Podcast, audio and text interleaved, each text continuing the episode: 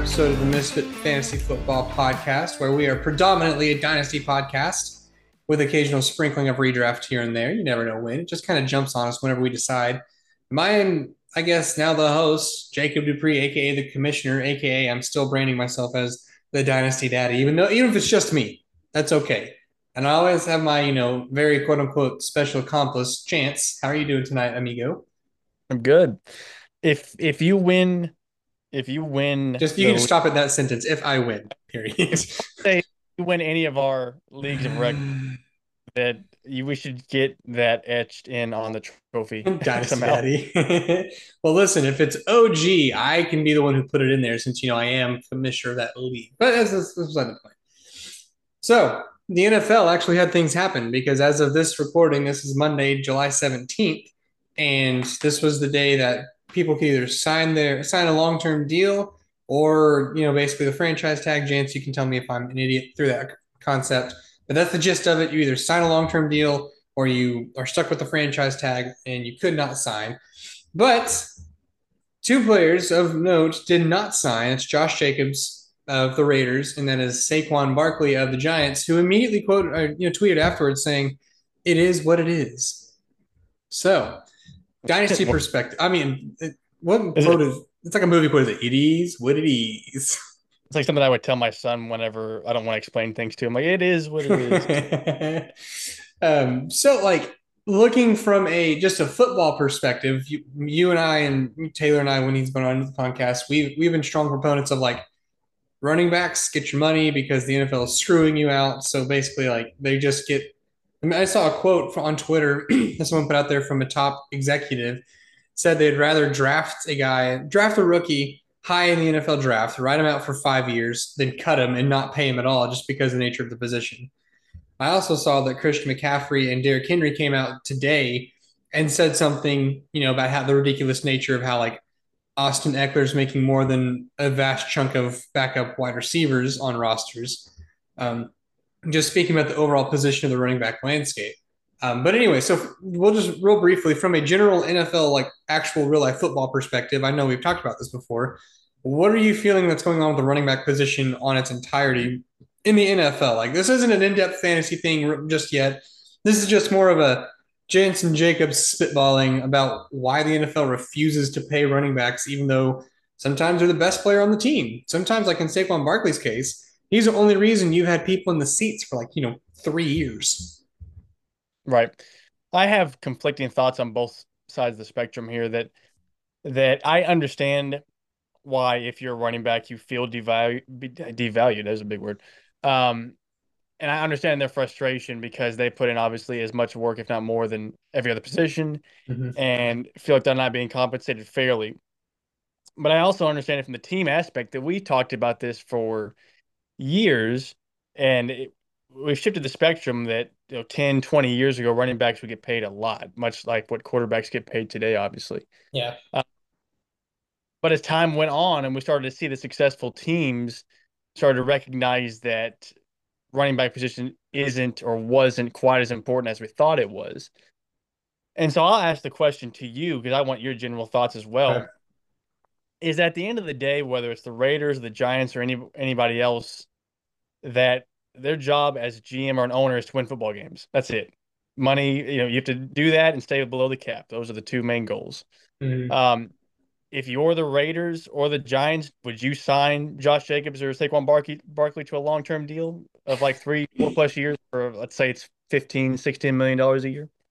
My thing is, even from just a, sh- a sheer football perspective, obviously I know you have to take in the state, the placement of the team and everything for me, especially like Saquon situations, particularly, yes. I mean, you drafted him. What was it? Like number four or something crazy, three overall. He had two ACL injuries, and yet last year he still rattled off one of his best se- seasons yet. He is probably the best player on that offense. And now, if you take away the threat of a Saquon Barkley run, rushing attack, defenses can just key on Daniel Jones, and you know, I mean he's not going to throw like 15 touchdowns and five picks again or whatever it was. Like, so for me, from a football perspective, I think it does make sense because you've even seen it and tried with other running backs as a Giants and seen it mostly fail. Like, I know I think it was last year or two years ago when Devonta Freeman was there. I mean, I used him in fantasy for a couple weeks. He was okay, but I mean, it was like you know, volume based, twenty carries for eighty rushing yards, two catches for ten yards, and pray to God to get a touchdown. Meanwhile, Saquon Barkley, I feel like, is a genuine game breaking player who the defense has to account for on every single play. So, from just from a football perspective, if you're going to try, you know, throwing a cover cover three shell high, you have to have a speedy athletic linebacker or a speedy athletic nickel or a speedy athletic safety to be in the flat on Saquon's side.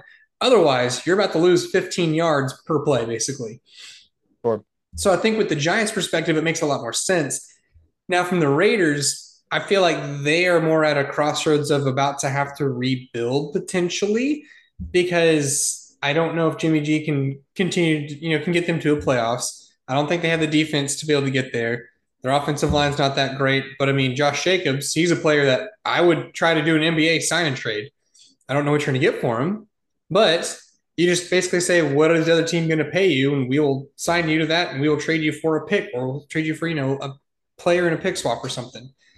Um, it's just, it's so team dependent, but like, I guess my, my official stance would be the Giants, absolutely. You are accidentally a playoff team last year who won a game against, I would say, would be a better team and he is the heart and soul of that offense. The Raiders, I can understand a little bit more. Plus, you already have Zamir White, who's on your roster, who has a year full of experience. The Giants only have Breida, and they drafted like a fifth round rookie in Eric Gray or something like that. Right, right. And I and I get that. I have a more cynical view of the running back position. That look, I, I your statement is you are will, you are worth what someone was willing to pay. Well, we've talked about that in the past, and obviously we don't have to rehash it. But mm. more my stance is, is I see it from two lenses. That as an from an entertainment standpoint, and as an avid football watcher, I want to see all of these guys get paid. I want to watch them because I think they're dynamic and they're fantastic for the for the health of the sport. But I also understand that these teams, whether it be one or thirty-two or whatever, mm. very easy to look at the landscape of football, and it's not that you can replace Saquon Barkley or Josh Jacobs because you can't but it's that that position it's easier to go get someone that can give you 70% of what they do rather than it's easier to get 70% of what say AJ Brown does for the Eagles well that's just my opinion. Yeah. Uh, and so I, I and the other thing about it is it's great for us because it gives us something talking about and I love the dynamic of that and the discussion towards it but I do find it frustrating that we all have a certain perspective on this, and a lot of people are behind the running backs, and, mm-hmm. I, and mm-hmm. I get, but there's not a whole lot of active solutions for what that is. Yeah. And so part of the thing is, yes, it's easy to say these guys should get paid more or whatever, but my question is not so much that it's what's a realistic solution that benefits everybody and it benefits his running backs because you can't force these teams to have to sign them and mm-hmm. have to not have labor unions and have minimum salaries, which we already have we're getting in deeper water with that. But that's that's that's a grand economic scheme. Maybe sure, we'll start sure. something else and delve deep into sure. know the global but, economy. But I I'll I'll just put my my neck out there. Yeah. My personal view. Let, let me maybe even put you know something more personal. I'm a Cowboys fan, obviously. If I'm the Cowboys right now, and I have Tony Pollard, so I, I care about their success. I want to see them win personally. Obviously, I'm a huge fan. And I love Tony Pollard. I think he's fantastic. If I'm the Cowboys and Tony Pollard's playing this year on the franchise tag as he is uh, as he is as of today, then as much as I love him, uh, from a team building standpoint, I would not want them to pay him long term money next year. I don't. And if I'm if I'm strictly speaking of do I think he on that contract gives Cowboys a better chance to win, then rather they spend, you know, that 10, 11, 12 million on something else. That's just my thought. Mm-hmm. So it all goes back to team building and roster building. I get it that these guys are frustrated because the effort and the work they have to put in. But as you and I have talked many times, and this is not just an NFL thing, this is a a deeper talking point on jobs as a whole. that how much you get paid in the grand scheme of things has never been about the amount of effort or the toil or the hard work you put in. It's simply the value you bring to somebody, and even more so, not even value you bring, it's perceived value. Mm-hmm. You I know that not even how much you really bring; it's how much do people think you bring. And the day and age we've gotten into, it's just shifted so hard on the running backs. Now we've talked about this also. I think there will be a pendulum swift or shift yeah, back way. We both agreed with this. I'm hopeful for that. I I really am, and I think it comes back. What I don't want, and I, it, I, I don't think it's realistically possible. But I don't want to see these guys sit out for a myriad of reasons, fantasy, like yeah, in general. But I don't blame any of them that think that hey, this is the only way that I can get paid is if they organize, you know, a league wide strike. I don't think is once again viable. Well, but well I mean, it, it's kind of like the dock workers back in the day, or like you know, um, back in oh, what was it? It's like mid 1800s Ireland, whenever people were getting worked to death at the cotton mills and stuff like that, making thread. Whenever the homeboys up top, they just kept, oh yeah, we have to to keep our profits safe. We have to make sure we cut everybody else's wages. Eventually, everybody just walked out the door and said, "Screw it! Until you actually give us a fair wage, we're done." And I don't want that to happen with the NFL with the running back position specifically, but like looking at Spotrac, the fact that Bijan Robinson's contract is worth more than what um, Josh Jacobs, Saquon Barkley would be making, Jonathan Taylor would be making. Um, I mean, I mean, can't. There's that's basically the end of the important people list. But anyways, the fact that a rookie out of the gate who has a first round contract is making more than three guys that I would veritably say has already shown their worth. I don't know where that balance is. And know it comes like to draft pick and stuff like that. Like, I mean, heck, Austin Ekeler this year is making roughly 700K more than Bijan Robinson. And we've seen Austin Ekeler be a an amazing fantasy asset for the past two years. I think you heard a stat that he has more touchdowns in the past two years for a non non quarterback position than anybody. I think it's like 42 or something like that and yet he can't get a contract because the team doesn't want to pay him. Right. Well, I, I, think one of the last points I'll put on it is if this was like professional baseball and mm-hmm. there was no hard cap, then I, I would even more so yeah. understand like because there's no reason at that point that you can pay him whatever you want to pay him. And obviously there is a much deeper conversation of CBA and how contracts work, which obviously I'm myself not qualified to go into, into detail but at the basic core of the argument, if you're a general manager, you're an owner, is the more money I pay somebody that perhaps I think, you know, I could spend it elsewhere means somebody else is not getting paid X amount of money or whatever. Mm-hmm. So there is only so much pie to go around that at the end of the day, you have to win the baking contest, if you want to put it that way. Yeah. And there's only so many ways you can slice it. So I'm interested. I'm very interested to see what happens here. I don't want to see anybody sit out for selfish purposes. I get it on a personal level for those people that want to do that or those players that want to do that. More power to you. Um, but yeah, it's it's a crummy situation because mm-hmm. as of now, I don't see I don't see any realistic solutions that are coming down the pike anytime soon. And, and uh, I'll just kind of like you, I'll have my sign off when it comes to this, and we'll get to the fun things.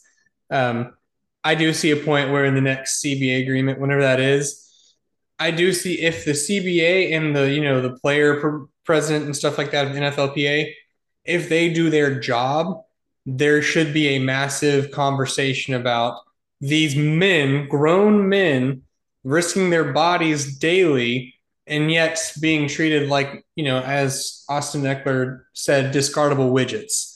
Something that's just oh well, he's run his tenure, toss him to the side. Um, then then like my last quote that I'll say is because um, Austin Ekeler, you know, he had that, and there's more to it. Go look, go look at it on Twitter. And then Derrick Henry said, you know, at this point, just take the running back position out of the game. The ones that want to be great and work as hard as they can to give their all to an organization just seems like it doesn't even matter. I'm with every running back that's fighting to get what they deserve.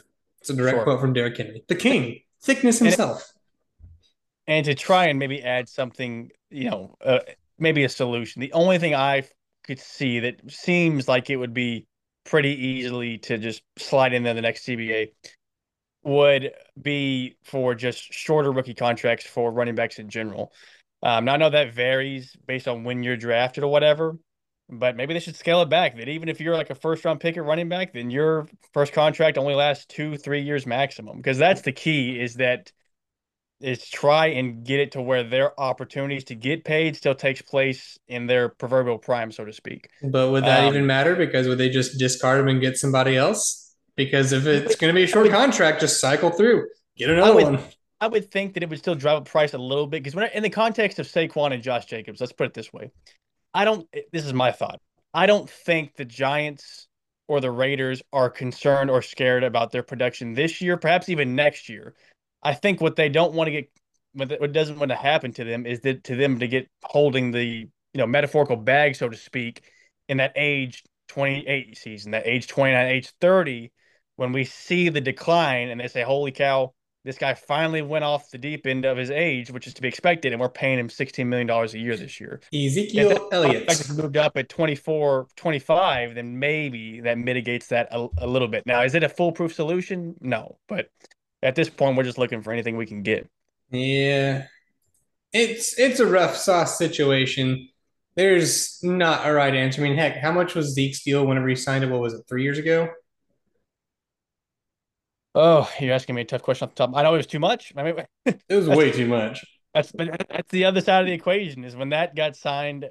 Everybody, everybody, everybody their dog was like, "That's way too much." That is a bad contract. And what did the opposition say? He's worth whatever someone's willing to pay him. You're right. It's fun when it's on the one shoe, but it's not so fun when it comes back the other way. I mean, it's it's very true, and that's probably the reason why everybody hates it. Because well, Jerry Jones did this, so f him. We're gonna screw everybody now. But anyways, Giants backfield. Right now, the back main backups is Matt Breida, career journeyman, kind of been a little bit of everywhere. Then they just drafted a, Eric Gray. I don't know off the top of my dome when he was drafted. Um, or was he undrafted free agent? I thought he was drafted. I want if he was, I want to say like sixth round or something. Round five. I was right earlier. He's a fifth round pick. Um, so if you see Matt Breida sitting out there, or you see you know, you're on the clock in a rookie draft and Eric Gray sitting there in like the late end of the second round. Would you rather have Breida, who's the vet, or Gray, who's the fifth round rookie? Mind you, I think we both will safely say I would anticipate both of these players to play come week one, just because the fines are ridiculous and they're just massive. And they're just basically says if you're going to try to sit out, screw you. Um, I anticipate both of these players to play, but we said the same thing about Melvin Gordon, said the same thing about Lev Bell. But anyways, who would you rather have, Eric Gray or Matt Breida? It'd be Matt Breida for me. I mean, if we're taking percentages on who do I think of these two players will have a productive, you know, whether it be five, six, ten games, then I'm gonna take the guy that you know has at least established himself to show that he can play.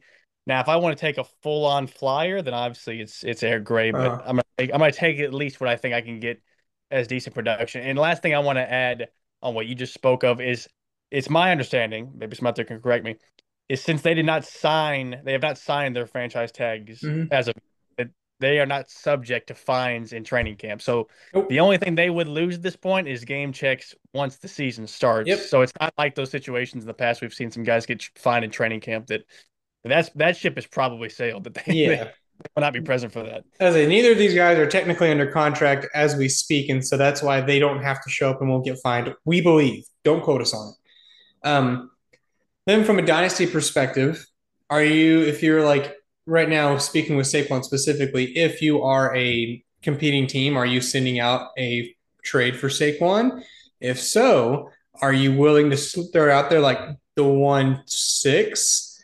Because if I'm someone trading Saquon, I'm gonna know he has top five upside. And honestly, like if I'm them, I'm ready, ready to hold on to the bag. So you're gonna have to make me tr- like want to trade him away.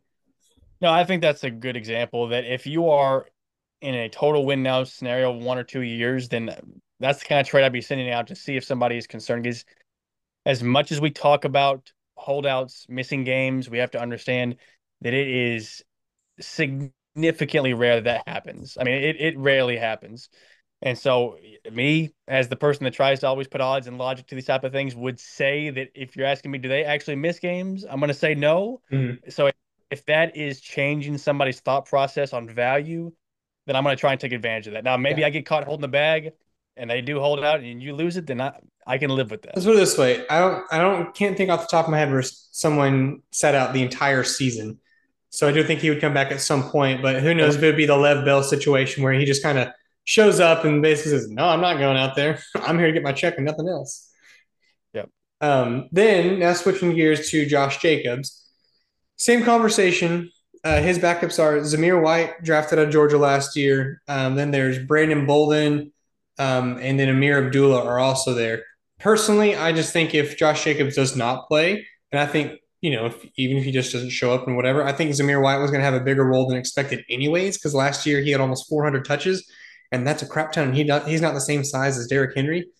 Um, So I mean, I would just say Zamir White would be would be elevating. So if I'm a Josh Jacobs manager, knowing that there's most likely one player is going to get most of the first and second and probably goal line work, I would be trying to send out one of those late second round picks that we talk about that you either have a plan for or you get rid of. I would be trying to acquire Zamir White, not with like, you know, any haste or with any concern, because right now the price will be higher. But that is, it's only going to get higher and higher based off of news that we hear. Um, I would see, hey, two eight for Zamir White, because at that juncture, you're just shooting your shot anyways. I would rather personally feel cozy knowing that I'll have a player on a scheme that we saw produce a good running back at least last season. Yeah, no, I think you're totally correct. As somebody that has Zamir White in at least one, maybe two leagues. I think it's um, one because I have him in two, punk. okay, we have, we have great shares here, so you can answer the, you can answer this other side of this question is right now my perceived value of Zamir White. If somebody sent me a middle of the second round pick, so let's say they give me the the two six, I I think I'd probably hold him. I think I'd rather hold him for that. Depending um, on your situation, I mean, I'm I'm kind of with you. Like, spoiler alert, later we're gonna do a super flex mock draft, and we can figure out when we get to that point. It's like at the two six, would you rather have this player or Zamir White as of this date, July seventeenth? Right. Well, and and and I try to put it more in the context of like let's just put him in the context of running backs. I mean, Zamir White in this draft class, I would probably rather have Roschon ahead of him. This is another way. This is another great dynasty conversation. Listen to what he's saying. You could put him in the boxes, and you're like, well, where would I have him in this draft? Carry right. on. You're doing great. Hey, Roschon in, uh, I think Superflex is going around that two three two four ish. So uh, that's Roschon is flirting a little bit further back. It looks like he is 16, 17, 18, 19, 20. So he's about the 2 8. 18. Is that what you said? 18? 20. Oh, 20. Man. Okay. Well, never mind. Maybe I would trade. Go for it. So uh yeah, okay, that's about the there's, there's that. listening. If anyone wants to send that trade out, I might go ahead go ahead and do it. Uh, just to see another quote that I just see on Twitter from Najee Harris that Austin Ekeler retweeted says, I agree with my running back brothers around the NFL. History will show that you need running backs to win. We set the tone every game and run through walls for our team and lead in many ways. This notion that we deserve less is a joke. Which, I mean, listen, a running back strike is on the horizon. Like if next season something doesn't change, I'm telling you right now, just brace yourself. Get look for the scabs that'll be coming up, just like the replacements. Maybe we'll find Shane Falco somewhere to throw passes. Well, in the context of a strike here, is is it's not so much the I'm trying to think of a way to phrase it. It's not how strong your will is on these guys that are making decent money. It's how strong is the will of the replacement level yep. dudes that an NFL team dangles out, you know, a you know, a metaphorical six million dollar bag. Here's say, a hey, carrot. Come come run through hey, some people for yeah. me. Without this strike, you would never get to make yep. this kind of money. You want to come play? That's what would come. XFL play. players to the rescue. the referee strike all over again. Oh my god. God, kill me now. That was the Seattle Green Bay game. I wanted to vomit. Um, all right, now to something that's also fun to talk about. Still spicy, and yes, there is still an oversized human being involved. That's also on the Titans. Um, actually, two of them technically. Derrick Henry is the big one I'm talking about, but I said his name on accident because my mind was thinking about the running back stuff. DeAndre Hopkins. He was officially signed, I think officially signed by the Titans for a two-year, $15 million deal with like $33 million in guarantee, something like that. Blah, blah, blah. So Titans offense did it actually get better, or is this Julio 2.0? Because remember, think a couple years ago when Julio got traded. Yes, I know he's a little bit further down, you know, the river Styx, if you will, but still at the time was producing for the Falcons, was looking pretty good. Same thing with DeAndre. He looked great with the Cardinals. But now he's in that offense where receivers go to dives like Randy Moss, Andre Johnson, Julio Jones, and now DeAndre Hopkins might be next on the list. Um, so, what do you do with D Hop and where would you put him loosely? We'll just say, like, on a redraft perspective, because dynasty wise, he's still like wide receiver 20 or 30 something. Right. I I understand the comparison to Julio. I think he's much better than that simply because, I mean, we, we talk about bad quarterback play in New York. Arizona may have had it worse with all the injuries they suffered, and he was on pace to have a very good season before his own injury. Um, so assuming that he can take any semblance of that kind of productivity over to Tennessee, I think I would slot him in a redraft around that 20 to 25 ish wide receiver. So, I mean, he's going to end up being a low end wide receiver too, which is I would love to have him. Um, now, the question for me, I, I think what's more important here is how many games is he going to play at this age with the fact that he suffered a few injuries the last couple of years? Um, I don't think 17 games is likely. You're probably, I think what is much more likely is like that 12 to 14 range. So I think whenever he's available and playing, he may even be able to produce, you know, top 16 ish type fantasy numbers. But you have to live with the fact that he's probably going to miss a few more games than most receivers are going to this next year. Mm-hmm. Um, then to flip gears a little bit, because um, I agree with what you said. Like, I mean, I said it my piece second ago. He's probably a wider back end wide receiver too for dynasty perspective, and even redraft because I'm just more concerned about Ryan Tannehill and the overall passing volume that offense will bring. Now we flip over to the other guy that you were super stoked about, Trey Burks. What do you do with him? Because I, I honestly don't know if his value changed a whole lot because with him, we were still looking forward to like, you know, who's the next quarterback going to be.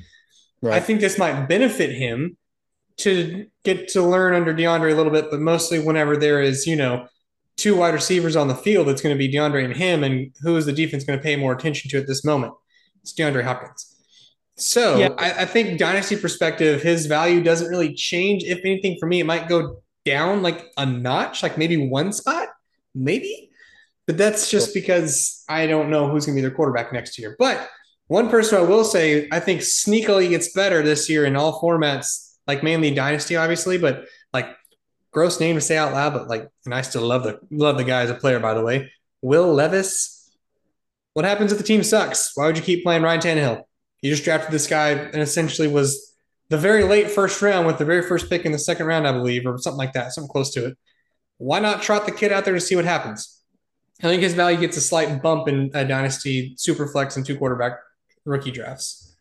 Yeah, I mean, I really think this team as a whole is is not too shabby at this point. I mean, we know that the Titans are going to roll out a good defense. I'm not quite on the Heath Cummings level of saying that they should be the favorites to win the South, but I don't think it's so crazy to say they can compete with Jacksonville this year. Mm-hmm.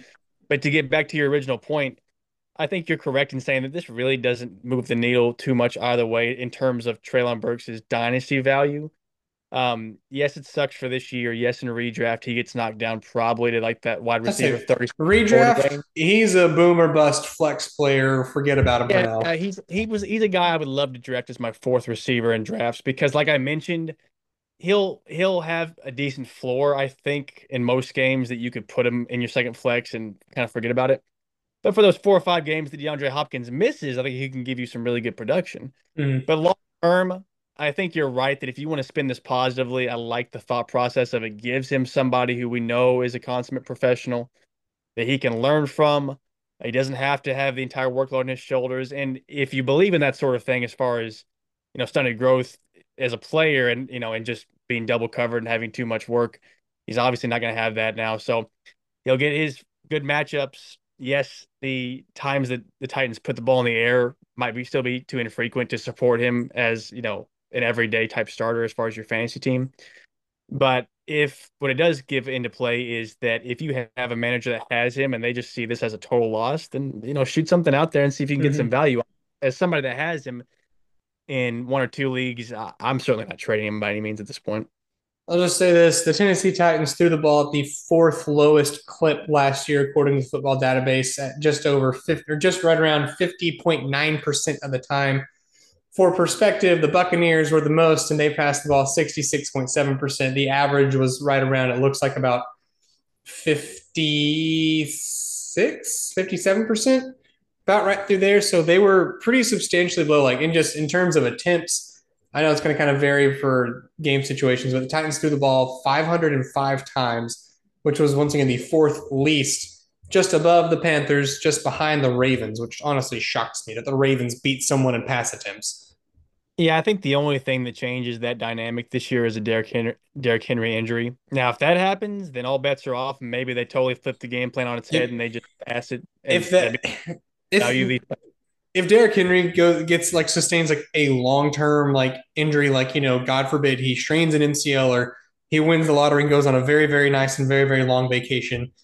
Um, I think that's when they could just blow it up, honestly. Like trade Tannehill if there's an injury to somebody, if they just need a competent quarterback. Like the, the Buccaneers, that division's bad enough. They could still compete. Tannehill's competent enough with Mike Evans and Chris Godwin. I could make a case for that. Um, D Hop could get traded again, just because like if if the heart and soul of your team, who's a running back by the way, pay them in. um, if he goes down with that kind of an injury on a not team that's built with that offensive identity, like you said, all bets are off. I just shrug my shoulders and say, we'll see what happens next week. I don't know. Yeah. Uh, but is there any other NFL news that you want to talk about that's pertinent or interesting? I mean, I can always talk about Skyy Moore here. He's getting more praise from the athletic about how the coaching staff is raving that he's going to be the top slot option. But that's that's just for me other stranger people out there like me. Exciting. The training camp is what week and a half, two weeks away for some teams. No, rookies report for most teams tomorrow on oh, really? yeah on the 18th, the 19th. But all teams, like all players, report at the end of this week, like the 21st to the 25th. That's kind of the time date. So that means it's officially time to start paying attention. Just like I mentioned with the whole Skyy Moore thing, it's similar news pieces like that that we've been hearing on the off season um, that you actually pay attention to now, and you actually see like during training camp where they're installing the season long game plan, if that's actually coming through to fruition. I mean, so there's like there is puff around, you know, Skyy Moore. I mean, Mike Gesicki's recently got some love because everyone's talking about two tight end sets in uh, New England. There's help me help me out here. There's a couple more things. Um, just like just like puff pieces, stuff like that stuff that we've seen that we're like, okay, like whatever, we'll factor that away until it actually happens. Um, well, here for the for the Bucks, isn't the talk about what the Baker has already oh it seemingly won this job, or am I reading that incorrectly? I just missed something. Um, I think so. Currently, he's still splitting first team reps. A recent report, according to NBC Sports, is that he wants to get a long term deal with the Buccaneers. Wow. Best of luck to you. You still have to be on Kyle Trask. We've seen the videos of them overthrowing people in just helmets and shorts. Here's the question Is Kyle Trask like a sneaky, Dude. like super buy low in super flex leagues? Because, I mean, this competition is still happening, we believe at least. And I mean, if he were to get the job, yes, we're not saying that he's great by any means, but the weapons are there. Mm-hmm. And you got to believe they'll be throwing this thing a ton with how much they'll be behind this year. So I mean, you could probably do worse and buy him for almost nothing. You could do worse, like you said. You could do worse. I mean, you could do worse. You could do worse if he gets the job. Now, if he doesn't, then obviously you, you can't do much worse. and that's why, like, you send out like your like if you have a twenty man bench, you send out the twentieth or the nineteenth player on your team for him Let's see what happens. Or a third round pick. I mean, crap, I just got Sam Howell for Romeo Doubs. I was personally pretty stoked about that value. But yeah, beside the point. You should be. Also have beef beef brisket, aka Jacoby Brissett on that roster. So I will have the Washington quarterback by George. But anyways, enough nonsense. Let's get to the mock draft. So, Jance, I will be such a kind-hearted person to give you the 101. So that way I can do something different at 102 than the people are used to, I guess. Because let's be real once this is i think i will bookmark this one and actually save it. So that way we can do like a post training camp mock draft to see what happens. because yeah. last year at this juncture i think Dameon Pierce that we were hyping by the way not to give ourselves any credit or anything he was going at like the two nine to like two back into the second and we were saying spam spam that if you're drafting now. And he ended up going back into the first round most picks. Um, but anyways we'll bookmark this. We'll do it now and then before our actual drafting for like the OG and Stranger Danger, which by the way, my body is beyond prepared for those. Still don't know if I went Quentin Johnston or Jordan Addison before though, but beside the point. Jance, 101 super flex mock draft, go. So I'm I'm very surprised, first of all, to see the current ADP for these. Oh, rookies. dude, let's talk about that real quick because I'm kind of shocked too. You go ahead, keep talking. and so I, it's going to be Bijan for me at the 101, but I don't think it's this chasm in most drafts between him and Anthony Richardson in a super flex draft. I, I get it. I'm taking Bijan here for the obvious reason. He is the ultimate safe pick because we know what he's going to be. He's going to be a stud. We feel pretty confident in that. But you know the value's so propped up by quarterback, and if you're someone that likes Anthony Richardson, I I would not be shocked. Let's just put it this way: if I'm in one of our drafts this year, mm-hmm. and it's not me, and somebody takes Anthony Richardson to 101, unlike everybody, I'm not gonna think it's crazy. I won't. I will, just because. And once again, go back to the last time we talked about a mock draft, or we talked about I think my upside draft that I did, something like that. Anyways, words. Um, my thoughts, and when I'm in the top three or four, is I need someone who I know is going to be at least adequate for a little bit.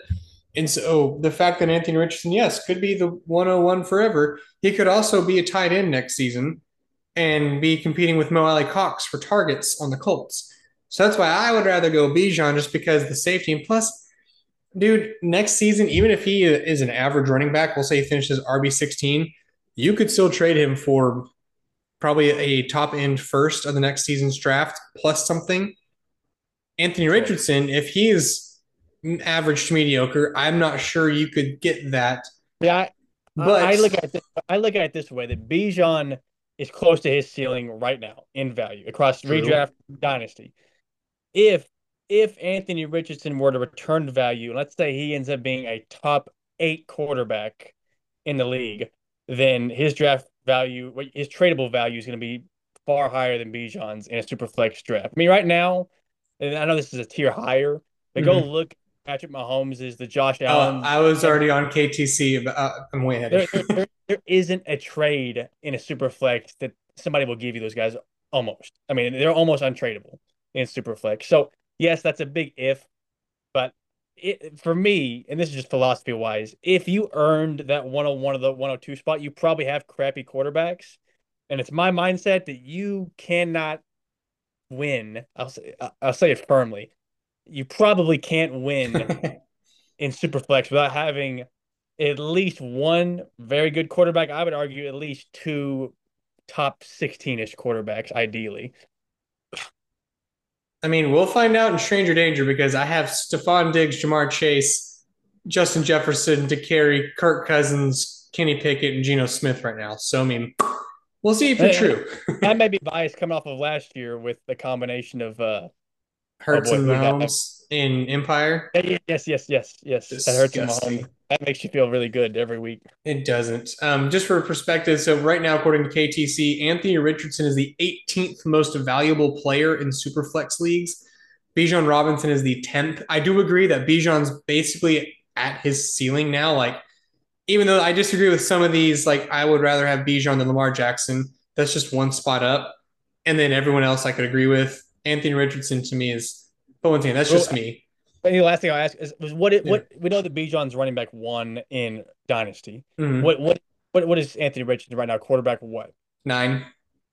Right. So one he is, currently position. They're only separated by six spots. Yeah, he's currently behind um, Justin Fields, Lamar Jackson, Trevor Lawrence, Herbert, Burrow, Hurts, Allen, Mahomes um, in the quarterback list. Which I mean, I don't know. I quarterback's weird. Anyways, just to spite you, because in this mock draft lobby, with Jance's pick is the 102, just to spite you, I'm to take Bryce Young at the two, just because my thoughts and my philosophy on how I draft, because now yep. you're to spite me at three. It's fine. Um, I would rather have the safety of knowing Bryce Young is going to get two to three years of run, unless he is just Josh Rosen bad. And I think he's a significantly better prospect than Josh Rosen was coming out of UCLA. Um, I'll just go ahead and put Anthony Richardson at three for you. Yeah, I really, I'm really surprised to see how ADP has changed because behind Bijan, I don't have any reason to not have a, a three quarterback run right here, in mm-hmm. my opinion. Yeah, so it, I'm gonna sorry, I'm gonna actually undo our two picks just to read off what current ADP is because I agree with you. Like it's kind of wild. So right now, sleepers ADP goes Bijan, Anthony Richardson, then Jahmyr Gibbs, which is wild, then Bryce Young, then JSN, then CJ Stroud. To me, if someone's an ADP, like that's all, that's what they draft by, you should be trading for the 1 5 because that's probably going to be a steal of a pick. Oh, yeah. Um, so I'll put these back in real quick. Um, because at the 1 4, I would rather have CJ Stroud than two positional players because of the value that quarterback brings in super flex and two quarterback leagues. Because, like you said, if you don't have at least a functional quarterback and a half, you will not be very well off in that league unless you are absolutely yoked at every other position. So right. I will buck the ADP trend and go with CJ Stroud at four, um, completing our three quarterback run, which I would envision most super flex leagues will have. But yeah, you would, I know I would think that, but ADP is flipping me the bird right now. And like this is legitimately a question for me here between Gibbs and Smith-Njigba. I'll give you my reason why. Is prior to the draft, I mean, we we really thought that Jaxon might be the number two pick off the board. He might have even yeah. been the favorite at that point. Now, obviously, the draft happened, and Gibbs goes what number eight? Was it number twelve? Twelve? Yeah. If didn't, it, it it feels. I get like this the, the Clyde Edwards Helaire, Jonathan Taylor type vibes from this pick. Not that Gibbs would be a bust like that. And obviously, this is a running back wide receiver combination, not a running back running back, so it's not entirely equal. Mm. Like I just have this safety with JSN that like I, I saw the tape. The size is not near as much a concern at his position as it is for Gibbs. Like I, I feel about as confident as one can be that he's going to for sure be a very solid contributor in fantasy for many years. Gibbs on the other hand, I, he might be a top five running back if he hits, but there's that con- the size concern that maybe he just ends up being a scat back yep. and nothing more. And so that's what gives me a, a legit inner turmoil on this pick. I think at the end of the day, though, that I'm still going to be swayed to take Gibbs just because the upside is so tantalizing, but it's a real conversation. I mean, if it makes you feel any better, and I'll out myself for a couple of weeks here. I've already set my draft queue. So just because it helps me with my rankings in my head, I'm strange. I have been steadily moving Gibbs down because even like a recent news piece that came out from the the Lions, which was viewed as very positive as we view him as a multi-dimensional weapon that we could put anywhere on the field. For me, that says less touchy of the football because he's going to be running routes. For me, that says more Yes, for me, that says more. Oh, Dave Montgomery just wrapped up the short down work and probably the first and second down. So now that leaves Jahmyr Gibbs with the spell back and the occasional reception. If I, I understand they are the better part of almost two decades apart from each other, but like I view I view the Jahmyr Gibbs could be very much like a Reggie Bush, which in context he was good. That is a, a very good fantasy player Mm-hmm. Very good tenured professional football player. This is not a knock. But if that is who he would be in comparison, I would take Jaxon. if that if that was who he was going to be. Like just, I mean, once again, for perspective, Reggie Bush played ten years in the league, and I will say this: he had two thousand or two thousand yard rushing seasons. Um, but other than that, he was relegated to mostly mediocrity. You know why? Even as someone who is six foot two oh five, so that means he was taller and 20 pounds heavier than Jahmyr Gibbs. He only had a couple seasons of gratefulness because of his weaponized self, because he can do it all. Like, and genuinely, I think Jahmyr Gibbs can do pretty much whatever he wants. But because of that, he's also taking away his percentage of touches, I feel like, from that offense. And that's why I've been like right now, I have JSN over Jahmyr Gibbs. Call me crazy. Okay. Whatever. No, I Crazy. I, I appreciate you. But um, so yeah, one six, I'll just scream naked all the way to the podium and say JSN. Because even if he's not in a great year one situation, Tyler Lockett is going to turn 31, and that's typically when NFL receivers dip out. Um, we don't know what's going to happen with its quarterback position. Yes, but I still feel like as a prospect, JSN is better than the rest. I will once again admit my weirdness. I think for just team building purposes, not prospect wise, team building purposes, I would think JSN, Quentin Johnston, Jordan Addison are closer than most people want to admit. I'm not saying as a prospect. I'm saying like if you're putting one of these guys on my dynasty roster, I think there's a very real argument that one could present based off of the status of one's roster that Quentin Johnston might be a better pick just because the quarterback solidity for the next seven years and the talent of Justin Herbert. But that's just me being out there. Now I'll leave you with this conundrum of Quentin Johnston, Jordan Addison. Tell me some Yes. good tidbits. Well, I'm glad the ADP reflects our inner uh, Turmoil. turmoil related to this pick because it's it's they're one spot apart in ADP. So I mean they're right there. I think I'm with you that I'm gonna give Quentin Johnston the nod. Maybe that I you know I end up regretting that. I could live with it, but I don't know. It, it's difficult because it's very similar to what we just talked about with Smith-Njigba and Gibbs from the standpoint of Addison to me, and we talked about this ad nauseum that Especially last episode, because we literally had ADP battles and we spent the most time on Quentin Johnston, Jordan Addison. Carry on. If, if you're if you're putting a gun to my head and saying you got to pick one of these guys to for sure have a eight year NFL career and have solid production, I'm, I'm picking Addison easily. But Johnston at this point is is just clearly the higher upside player, and they're close enough that I'm willing to take the shot with them right now. But th- you ask me in a week and it could change again. And just to rehash what we said last week, Quentin Johnston has an opportunity, you know, more directly in 2024 to potentially be the number one for Justin Herbert because Keenan Allen's 31, Mike Williams can't stay healthy. Um, jo- Josh Palmer's going to be a good wide receiver, you know, two or three coming next season.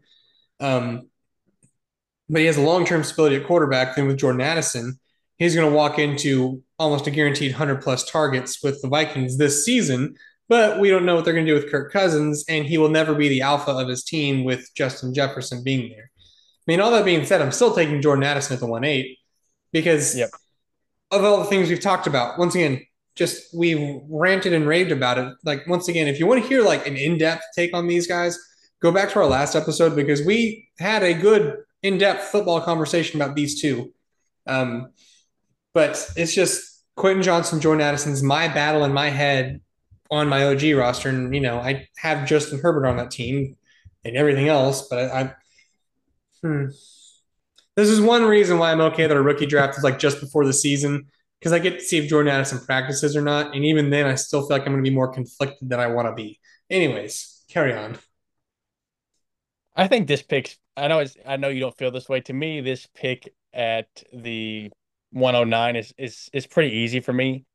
That it, Zay Flowers is a guy that's already being forgotten because we're just not hearing about him, which I'm I'm totally fine with that because Yeah. it's not that anything bad has happened or anything good. It's just nobody's talking about it. And if we're going for me, when we come back to those conversations of nothing has changed, then I just go back to the tape and I go back to my previous rankings, and this is exactly where I had him. So for that reason, I'm going to keep him there. Yeah.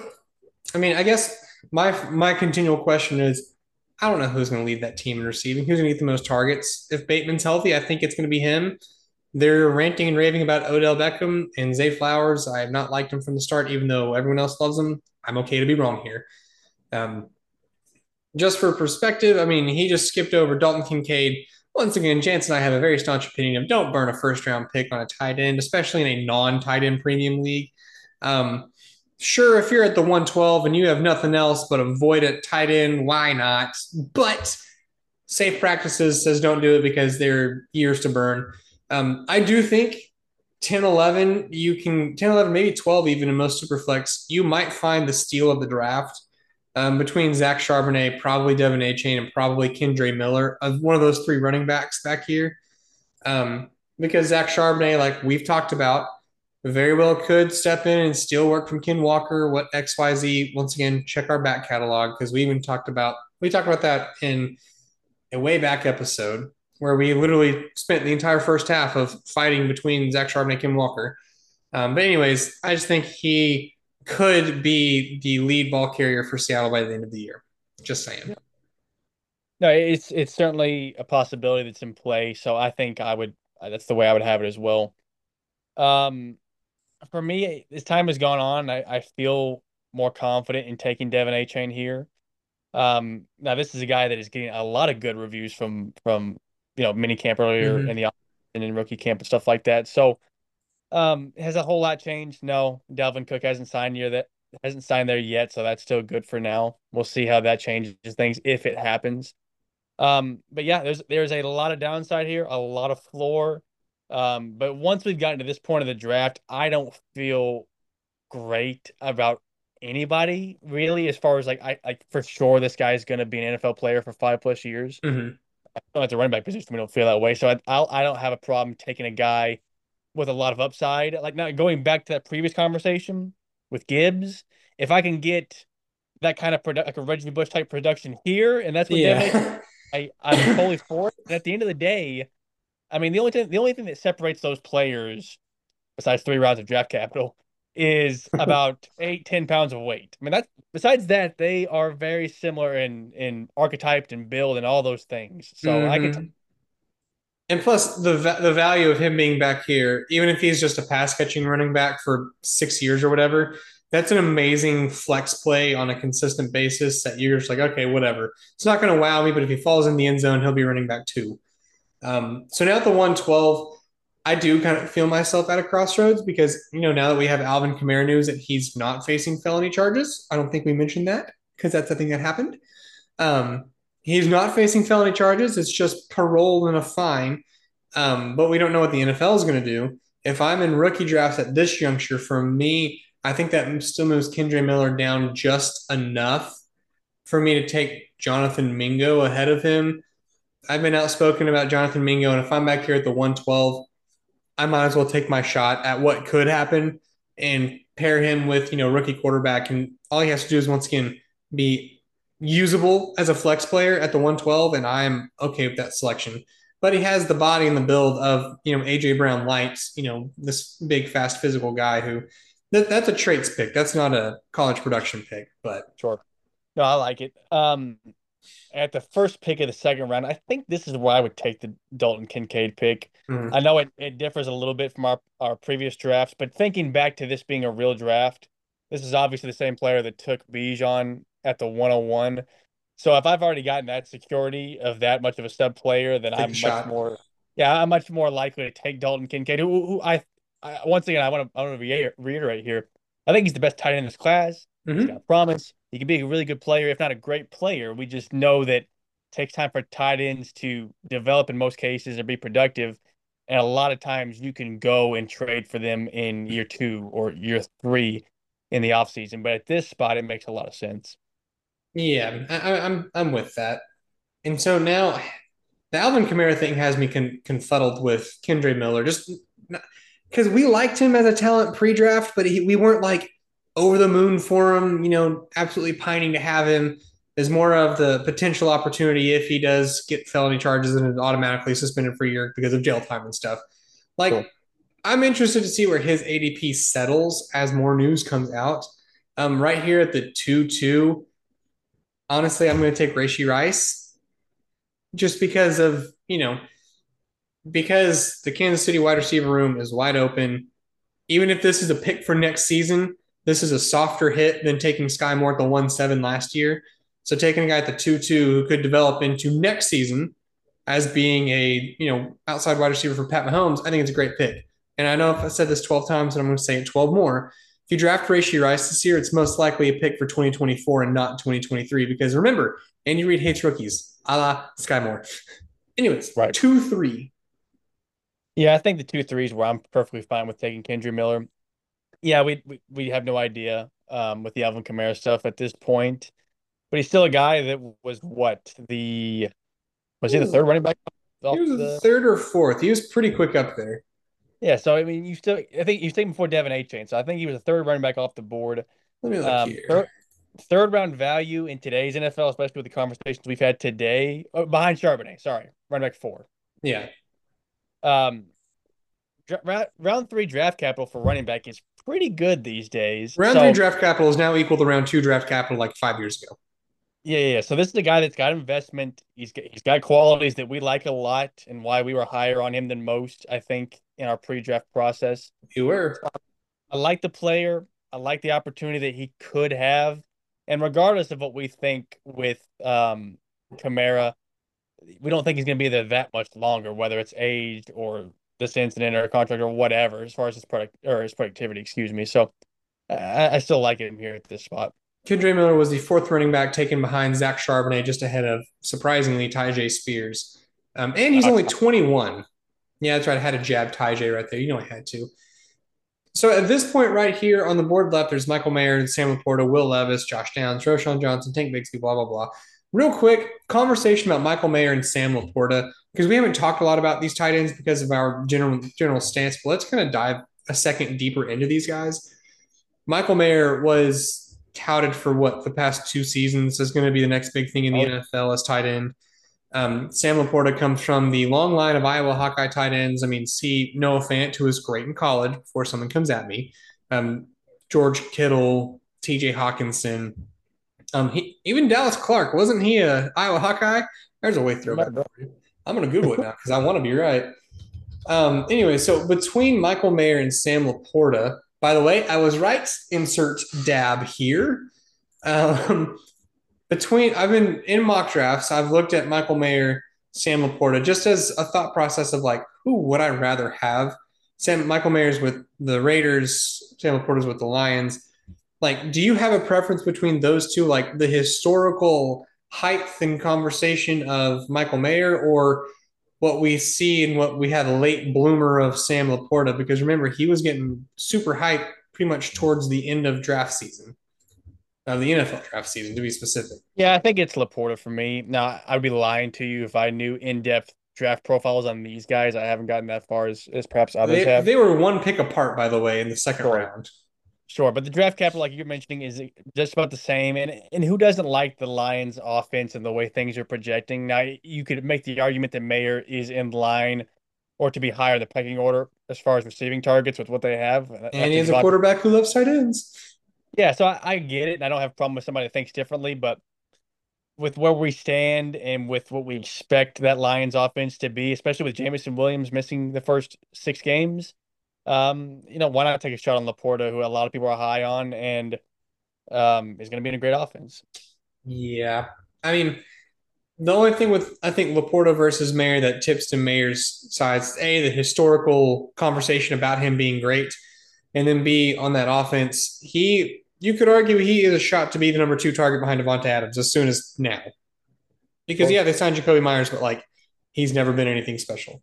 Yes, you know, the 42 year old insurance salesman known as Hunter Renfrow is still in the slot. He, he has been very special to the Raiders before playing for them. I mean, you, you're not wrong. I mean, um, but so with my pick at the 2 4, I'm going to dip down the ADP just a touch bit. I will take Tank Bigsby. I just feel like there's going to be a bigger role for him on the Jaguars than most people care to admit. They've said multiple times about how they don't want Etienne having too much carries on him, about how towards the end of the year last year he was tired, hurting, ailing, whatever. I just think Tank Bigsby's going to have a pretty decent role straight out of the gate. So I personally love getting him between the two four to like the two seven, depending on when I can get him in mocks. Um, here's a question here. We have, you know, it's a super flex league. We haven't mm. taken Will Levis, who has fallen. Very Here's my other guy. Is what do we make of what has happened to him recently with not getting taken the first round, even though he thought he would? And so far in the offseason, the talk has been that it's been more of a competition than perhaps it was perceived to be for that second spot with between him and Malik Willis. How far and realistically, do you think it really knocks him or where he should be drafted in Superflex drafts right now? Me as a Will Levis stan, I considered him at two four, but I felt like it was too early because of what you said, the reports of it being in competition with Malik Willis. My thing is, I feel like Malik Willis is probably going to get cut because he was just a third round pick. And we saw them, and I think Mike Wright said it best. They signed a career backup off of the street three days before a Thursday night game and started Josh Dobbs over third round rookie Malik Willis, who had been there all season. For me, that said all I needed to hear to know that the Titans aren't the biggest fans of Malik. Um, and I would expect Malik Willis to be better at this point, and he should be dominating because guess what? He's been there for a full year now. I would expect him to be better off. So for me, my comfort area for Will Levis is like two five to two seven. Like if you're a quarterback needy team, I can see you taking him at two five. Just it's a shot. You're a second round pick, and I feel like there might be one one to two players left on this draft board as of right now, anyways. That I'm like ex- have expectations for, and everybody else is just a shot at upside. It's like I wouldn't be mad if you took him at two five, two six, two seven, or even two four if you're just that thirsty, like I almost was. Right.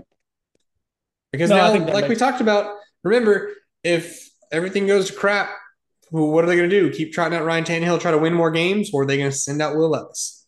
Right. No, I think it makes sense. Um, so my my question here at the uh, where are we at now? Two five. The two five. It's really between him and probably Roschon to me. I mean, it's it's do I take a guy that I personally don't love as much in Will Levis, but in Superflex his his value obviously obviously mm-hmm. gets boosted, or a guy that I do like being Roschon Johnson, but he could be running back three for the Bears.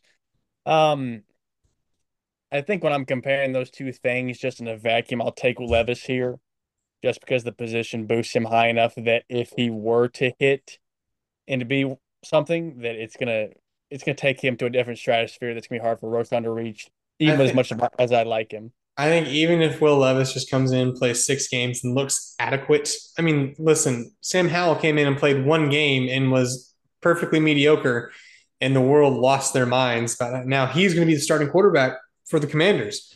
I traded for him for the what ifs, just kind of like this. So, like with Will Levis, what happens if he comes on, has two or three good games? Next, you know, his value spikes. So, right. I'm with you with that. Um, at two six, I will take one of the tight ends over Roschon. By the way, who do you think KTC has higher, Roschon or Will Levis? KTC, I I'm gonna say that public sentiment has cratered on Will Levis. I'm totally just guessing, and that Roschon's somehow higher than him. Roschon is higher by like you know by a, their scoring now, system. I'm not saying I agree with that. I just I know don't.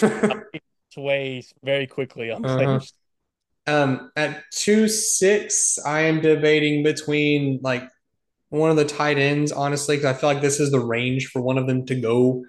Um, it's just do I want Sam LaPorta on an offense that's got more crowded weapons around it, or do I want Michael Mayer who's on Vegas? So I'm going to take Michael Mayer just for the immediate opportunities chance of being, you know, a usable, consistent target. And plus, outside of Davante Adams, I don't know if on that team they've got another big boy, and that's another point for Sam LaPorta is he's like the tallest player they have. That's a pass catcher now, so he could just immediately walk into red zone targets. I'm assuming you're taking Roschon at two seven.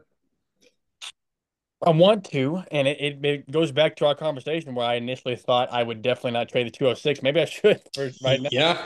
um, that's a real conversation. Um, no, I, am actually going to take Marvin Mims right here. Okay. I mean, of all things, this is a guy that once again is not being talked about either, which is okay. Is I mean, if we're going back to just purely how I rank the wide receivers in this draft class, I think he's wide receiver. He's wide receiver five or six for me. And yep. for that kind of value position, uh, you know, for that position to fall to the two seven, like I'd be really happy because this is still a guy that was drafted in the second round. Um, and I know that you know things are kind of up in the air with the Broncos offense. We expect it to be better this year, obviously. But you got a guy that I think is is pretty talented and gets second round draft capital. I'll take him here just about anywhere as far that's, as whatever he's on. That's the only thing that concerns me is he's on Denver. I know everyone's saying Courtland Sutton's on the outs, but he's still there. There's still Jerry Jeudy. That team still loves Tim Patrick because we keep hearing about how he's the best player they have on the team and he's one of the best wide receivers they have on the roster. So I mean, I don't think he's going anywhere. So that's why Marvin Mims could be anywhere between the number one passing option to like the number four, number five, even behind Dulcich, just depending on how stuff happens. Yeah. And that's I, it for Russell Wilson doesn't suck. I think he could. I just think from my personal philosophy, receiver to me, to me is easier to get on the field if you're a good player. That you'll mm-hmm. to me, if you're a good enough player, you'll find your way onto the field at receiver, and that's where I believe in the talent there. Whereas running back, you might be good, but if you have a stud in front of you, you won't see the field. Yeah, that's what's going to happen to Izzy Abanikanda. Um, anyways, right. two eight Roschon Johnson, um, just a shot at potential lead back, and plus we've already heard some things out of OTAs that he's been showed he showed himself as one of the better pass blockers. Which, by the way, Khalil Herbert was absolute dog poop at last season. Like I think he ranked dead last or way down there on the list. Meanwhile, it's one of Roschon's greatest qualities was his pass blocking at Texas.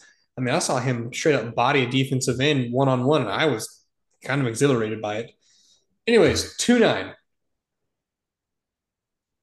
Let's take a peek here. So at the two nine, What am I looking at? You took a Roschon, which kind of makes me upset. I did. You're welcome. Go ahead and give give me Jalin Hyatt here. I, talk about opportunity. I mean, I know that there might be limitations to his game from what we saw at uh-huh. Tennessee, uh-huh. but I mean, who's to say that he's not, you know, the, the wide receiver one? Maybe not day one, but long term in their plans, I don't see a reason why he why couldn't be. Let's put it that way. He's got speed to get downfield, which makes him interesting to at, at the the flat bottom things. Um, 210, I will take the other tight end, Sam LaPorta, just because I do think that there is an opportunity for him presently with TJ Hockenson let them in crap. Some whoever the jabroni was that was playing tight end last season was getting looks, and he's literally a jabroni. He's just a guy, and yet he was getting talked about in like DFS slates and stuff like that. So you add some more talent to that mix, and you could very well have TJ Hockenson light or even 2.0 as far as we know. Sure. Go ahead and give me Tyjae here. I know the concerns about the knee are there, but I mean, this is a guy that he is at this point, we believe, one mm-hmm. Derrick Henry injury away from being thrust into very, very valuable position at the running back spot. So at 212, I'll I will bring up the Hendon Hooker question. Jared Goff seems to have solidified himself in that franchise's eyes, but we know that the NFL is you know, as stable as water. It's not. So, like, is this where you take a shot on Hendon Hooker? Personally, I'm kind of out. I don't want a 25 year old rookie quarterback who's not going to be able to do much during his rookie season at all. With a team that has Jared Goff, who probably just had one of his best seasons in his career, um, and I'm a decent fan of him. So, like, what are you thinking with Hendon Hooker at this junction? Yeah, I think this is about the spot you take him. Didn't have to be right here necessarily, but uh, the third, he's got third round written all over him to me. Mm-hmm. you, you know you're punting this year, despite what they think about him or or do think about him with Jared Goff, just the injury wise, he's not gonna he's not gonna play this year. Um, so that is tough, and he's older, but the upside is there in a super flex league that as the fourth quarterback taken in a given draft, I guess the fifth behind Will Levis, excuse me, the fifth quarterback taken in a draft, that there's always a chance that he could find his way to be the starter. I mean, Justin Herbert went undrafted in our rookie draft. In our, in single so, quarterback. Yeah. Yeah. So, I mean, it happens. I'm not saying that's what he's going to be, but third round is, is perfectly acceptable for me with him. Yeah. I, I think in Superflex, I think it's early third because that's why the 212, he, he creeped into my thought process because, like, he is a quarterback. He was decent at Tennessee. What happens if XYZ? Um, but I'm not going to go that route. I'm hurt that Josh Downs is on Indianapolis because he was my child. Um, so what I'm just gonna do is I'll take my other child, Izzy Abanikanda. Um, anyways, we hope that you enjoyed this experience of a mock draft and this conversation. Things are a little bit different in how we kind of process through things, but I might post this later, but more than likely I'll forget because it's what I do best. Um, Jance, thank you for hopping on talking football with me tonight, my dude. Hey, sir. It's always a pleasure. All right. We'll catch you guys on the flip side. Make wise decisions. Don't be dumb. And remember, if you have a late second round pick, and especially single quarterback leagues, either have a plan or trade it for the love of all things holy. Catch you guys on the flip side.